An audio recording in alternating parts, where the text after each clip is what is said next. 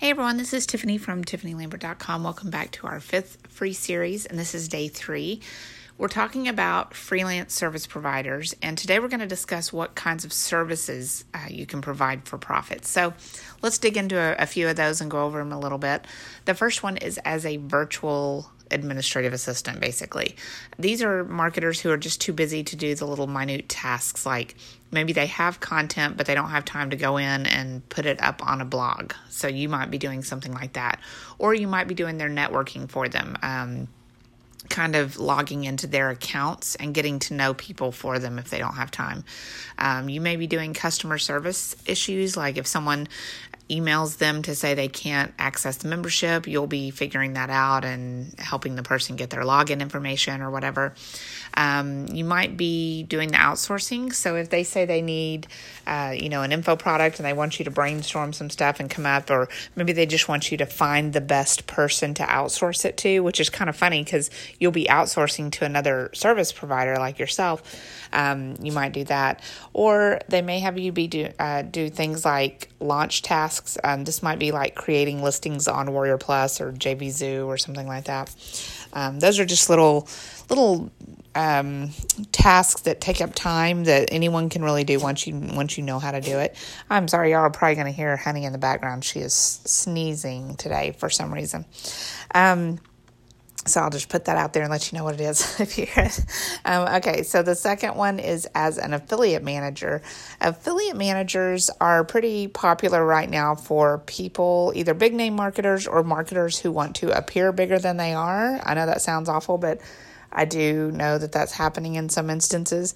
Um, these are people who will source the right people to promote other people's launches and you'll be reaching out to various affiliates that you've seen on leaderboards and things like that and try to get them on board for this marketer's launch. So you'll need to have things like the JV page, the files to send them for review copies, all that stuff.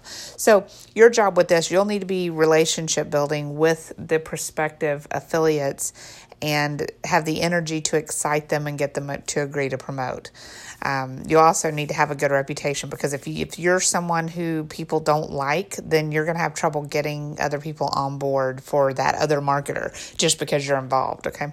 Um, another thing you can do obviously is freelance writing. That's how I started out. Um, you'll be writing things like blog posts, email autoresponders, lead magnets, which are reports, um, email autoresponders, Oh, I already have that one. Um, info products, social posts, things like that. You'll also have people who are wanting things like press releases.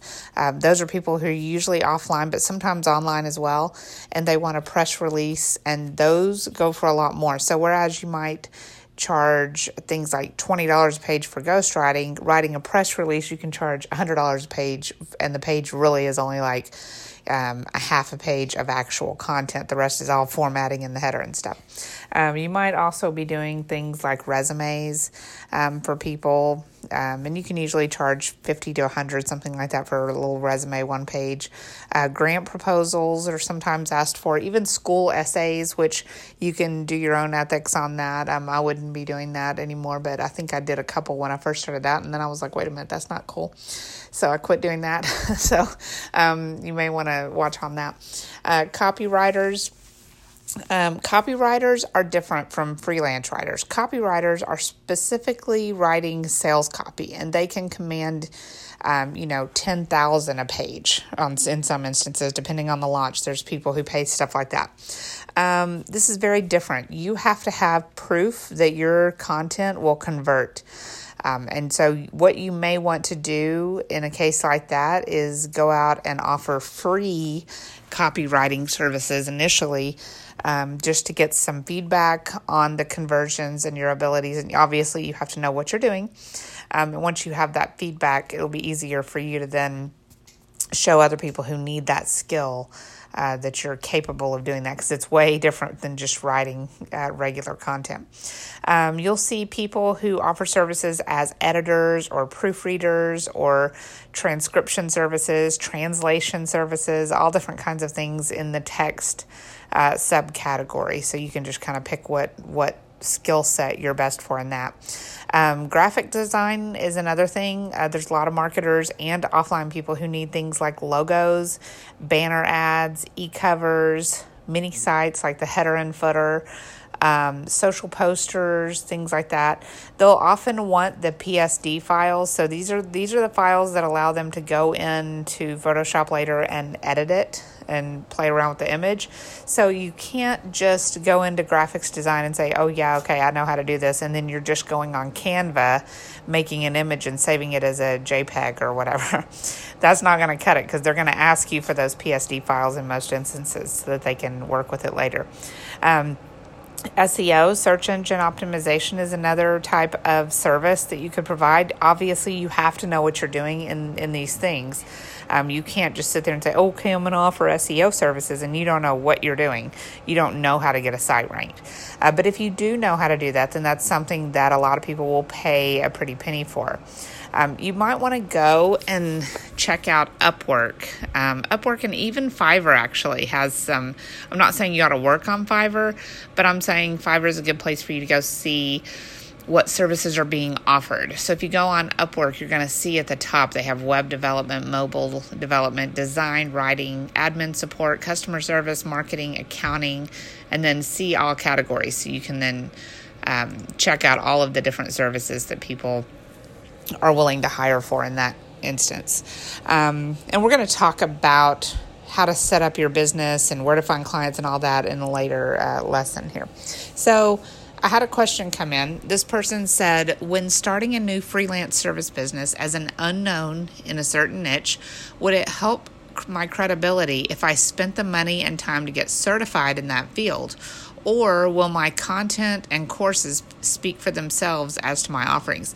So, normally, I would say that portfolios and, you know, proof are enough. So, like if you have proof of how you helped a site rank, or you have a portfolio of your writing or your graphic skills, or you have, um, you know, feedback and things like that that's going to be enough. Nobody truly cares about certification in most cases. Like I've seen certification for customer service, nobody cares about that.